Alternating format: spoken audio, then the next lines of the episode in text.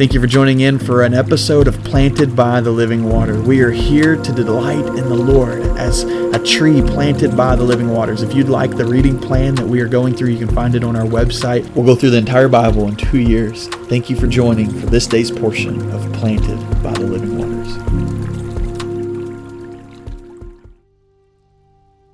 Welcome to episode 85, and we have finished Deuteronomy, so we have a catch-up day today and tomorrow as we just make sure we're keeping up on the plan. But then we continue in our Psalms, and so Psalm 118 is the Psalm today, and I just love the way it starts and ends. It reminds me of the song, and so at verse 1 and also verse 29, it says, "Oh, give thanks to the Lord, for He is good. His mercy endures forever." I love the way the psalmist just cries out in song. Let's thank the Lord for He's good. Do you need to hear that today? That the Lord is good. That He's good to you. He's good in the midst of your circumstances right now. That He is simply good. And His mercy endures forever. That His mercy touches you right where you are. Praise the Lord for His mercy. As you continue in this psalm, there's so much that just stands out to me. One thing in verse 8 and 9, it says, "It's better to trust in the Lord than to put confidence in man." It's better to trust in the Lord than put confidence in princes. And boy, have we learned this is true over the years, that it's better to trust in the Lord than to trust and put confidence in man. So many times that I've trusted man, and I've just thought, okay, this has got to be true. And you find out that it's not. And ultimately, it really leaves you broken at times because just how false it can be.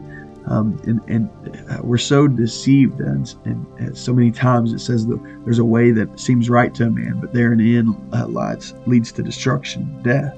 And we have to be careful, because when we place our confidence in man, many times we're placing our confidence in what may seem right, however, leads to death.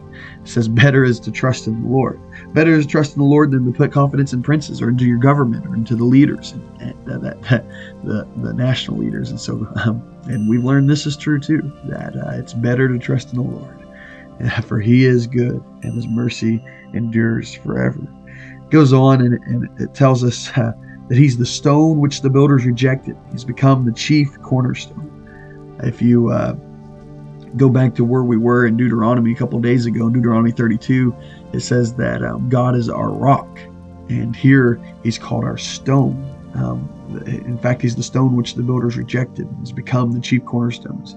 Jesus in Matthew quotes this Psalm 118 and talks about Him being the stone which the builders rejected and has become the chief cornerstone. And Peter in Acts 4, he is giving the message to the Israelites and saying, Jesus is the stone you rejected. However, He's the chief cornerstone. And because of that, it says, "This is the Lord's doing. It is marvelous in our eyes." Verse 24 of 118 says, "And so this is the day the Lord has made. We will rejoice and be glad." This is the day, this is the day, this is the day that the Lord has made, that the Lord has made. We'll be happy and we'll rejoice in it. It's just filled with psalms. I love it. It says, "Save now, I pray, O Lord. Save now. I'll exalt you, God. Oh, give thanks to the Lord, for He is good, and His mercy endures forever." Maybe these words were just simply words you needed to hear today. He is good. Today is the day He's made. Let us rejoice in it. Put your confidence in Him and know that He's the stone, the chief cornerstone. Make Him the chief cornerstone of your life. Build everything in your life on Him. Father God, Lord, we give thanks to You, for You are good. Your mercy has touched us today. We see Your mercy, Lord. Lord, we love You. Thank You for Your salvation.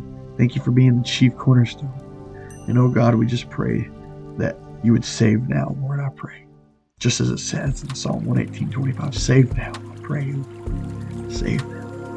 Lord, we love You, and it's in the name of Christ we pray. Amen.